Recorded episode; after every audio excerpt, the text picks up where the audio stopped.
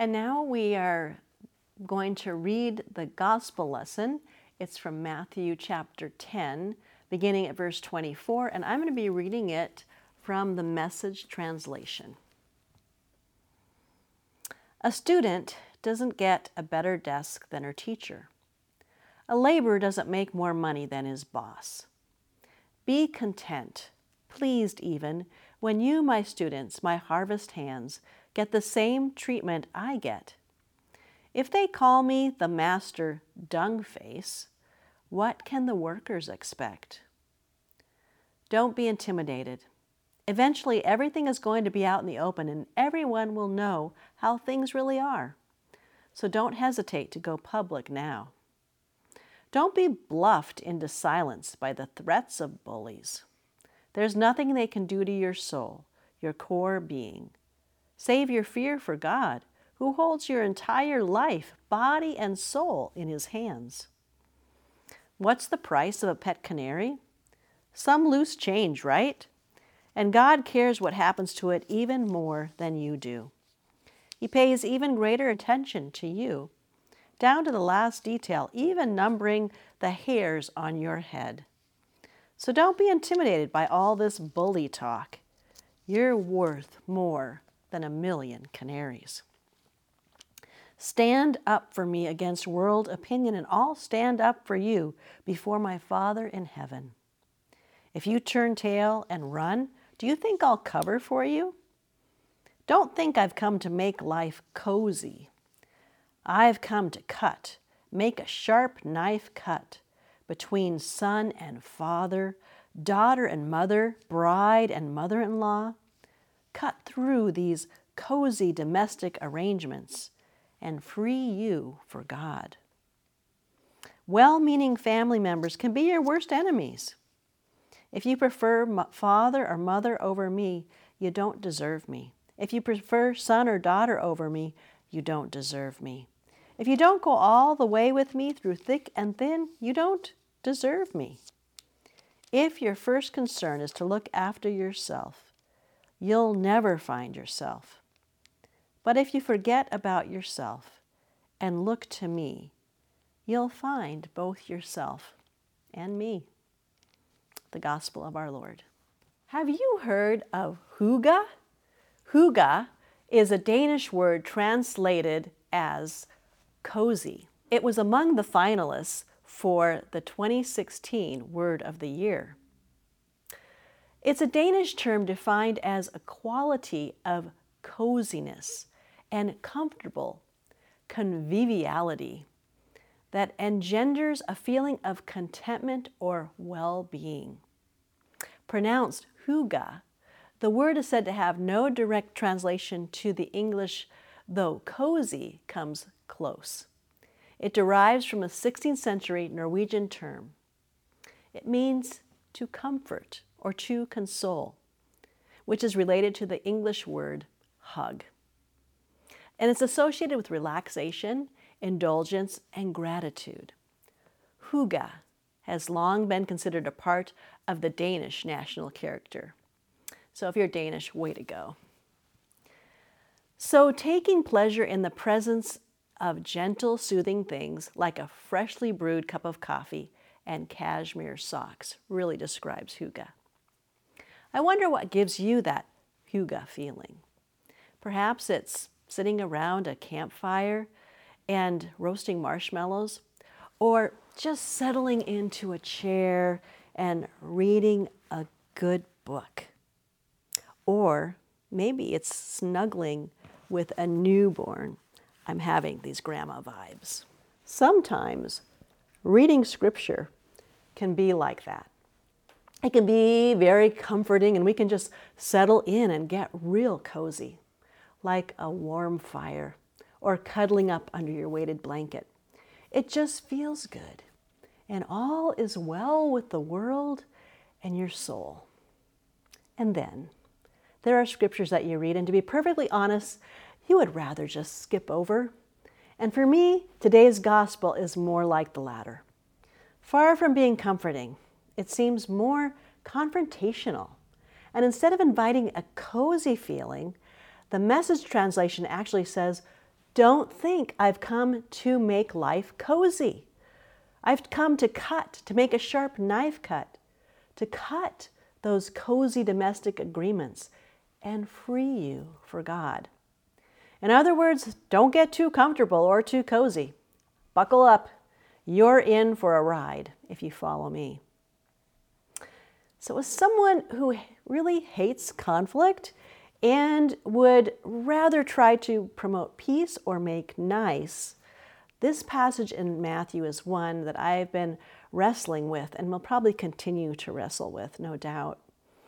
And I think it's kind of God's sense of humor that I ended up, of all the Sundays, to get the privilege of preaching this Sunday.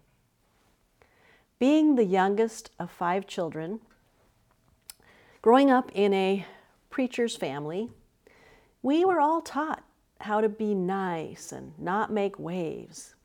So when my more courageous sister pushed the limits or spoke out, I learned to keep quiet or I tried to distract to break the tension. And I attempted to restore the family peace. But I think that came at a cost of keeping secrets and not being able to talk about hard things in my family of origin. Well, perhaps you can relate. Or maybe you had a completely different experience growing up. Maybe you had more healthy conversations, even if it meant sharing conflicting viewpoints. In our culture today, it seems harder and harder to have open conversations about differing viewpoints without alienating or cutting off ties. We're divided in so many ways, both socially and politically. And every day there seems to be some news story that highlights this division in our country over just a variety of issues. So today's gospel lesson seems kind of familiar. How do we hear these words of Jesus today? Is it possible to hear both Jesus saying, Peace be with you, and I come not to bring peace, but a sword? How do we reconcile Jesus, the giver of peace, with Jesus, the one who wields a sword? Taking a deeper dive into the context to which Jesus' words are spoken might give us some clues. This is a continuation of the missionary discourse in Matthew that we heard in last week's gospel, where Jesus starts out by saying, I am sending you out as sheep in the midst of wolves. So be wise as serpents and innocent as doves. I think this sets up the expectation that following Jesus is not going to be a cakewalk. It will not be easy by any means. In fact, there will be trouble, there will be pushback, trial, tribulation. Jesus was preparing his disciples for what they would encounter along the way and how they could expect to be treated the same treatment that Jesus received. So he encourages his followers Be content, pleased even, when you, my students, my harvest hands, get the same treatment that I get. Jesus' message of radical, inclusive love and his undiscriminating grace, his healing of all people and miracles on the wrong day were not well received in some circles. So, as a follower of Jesus, they and we can expect the same kind of treatment. To a first century Christian, following the way of Jesus and standing up for one's faith led to real consequences, which could even include losing one's life. Many followers were thrown out of their synagogues, outcast in their communities, and disowned by their families.